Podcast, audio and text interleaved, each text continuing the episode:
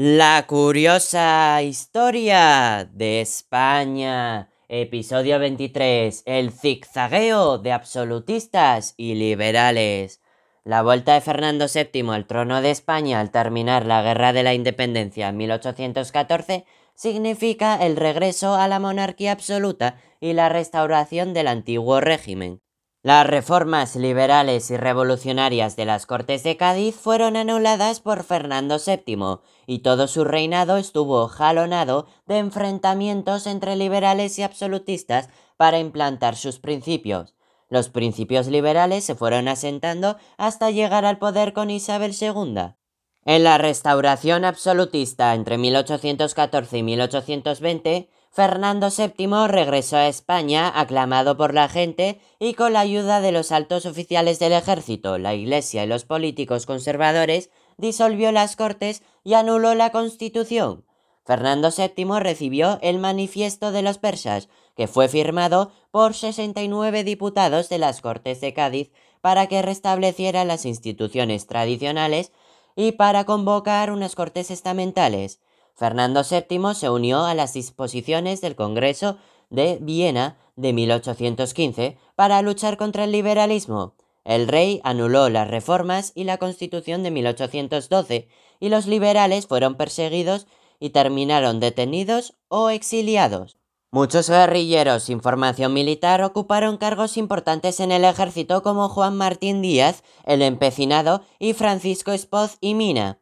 Se dieron varios pronunciamientos liberales contra el absolutismo que fracasaron. Por ejemplo, en 1814, en Navarra, Espoz y Mina logró pasar a Francia y posteriormente a México. Se restauraron las instituciones anteriores a 1808, como los consejos, la Inquisición, la jurisdicción señorial y sus privilegios, y además se anuló la desamortización de 1813. Este fue un periodo de crisis de la hacienda, ya que se recaudaba poco por no pedir contribución a los nobles y quedar interrumpido el comercio con América.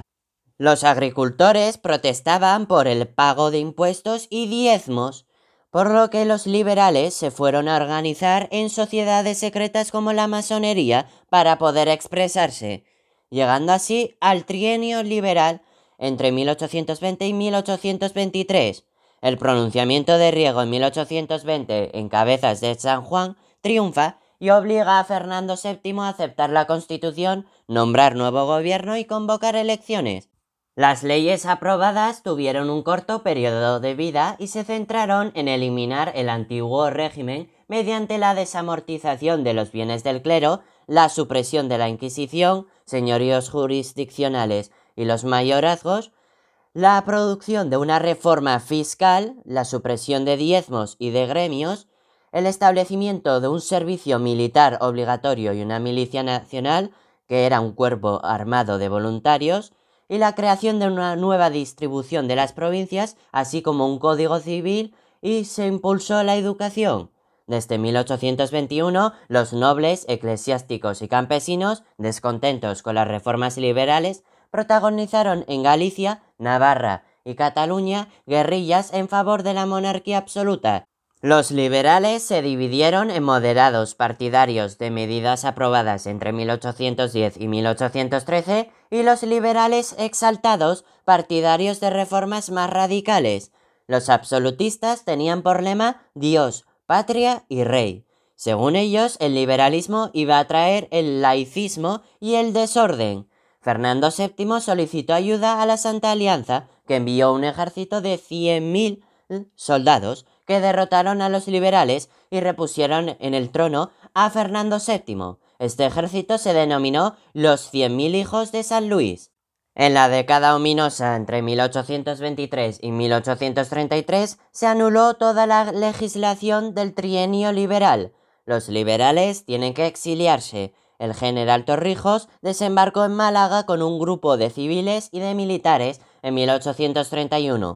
Estos fueron detenidos y fusilados convirtiéndose en símbolos del liberalismo. La crisis de la hacienda pública fue agravada por la pérdida de las colonias y obligó a Fernando VII a colaborar con la burguesía financiera, establecer aranceles proteccionistas y nombrar al liberal López Ballesteros, ministro de Hacienda. La reforma fiscal de 1825 aumentó la recaudación, pero fue mal recibida por los absolutistas. Los absolutistas crearon sociedades secretas como la Junta Apostólica o el Ángel Exterminador y se levantaron en armas en 1827, reclamando la vuelta a las costumbres tradicionales. El infante don Carlos María Isidro, hermano y heredero de Fernando VII, aglutinó a los absolutistas más radicales opuestos a Fernando VII.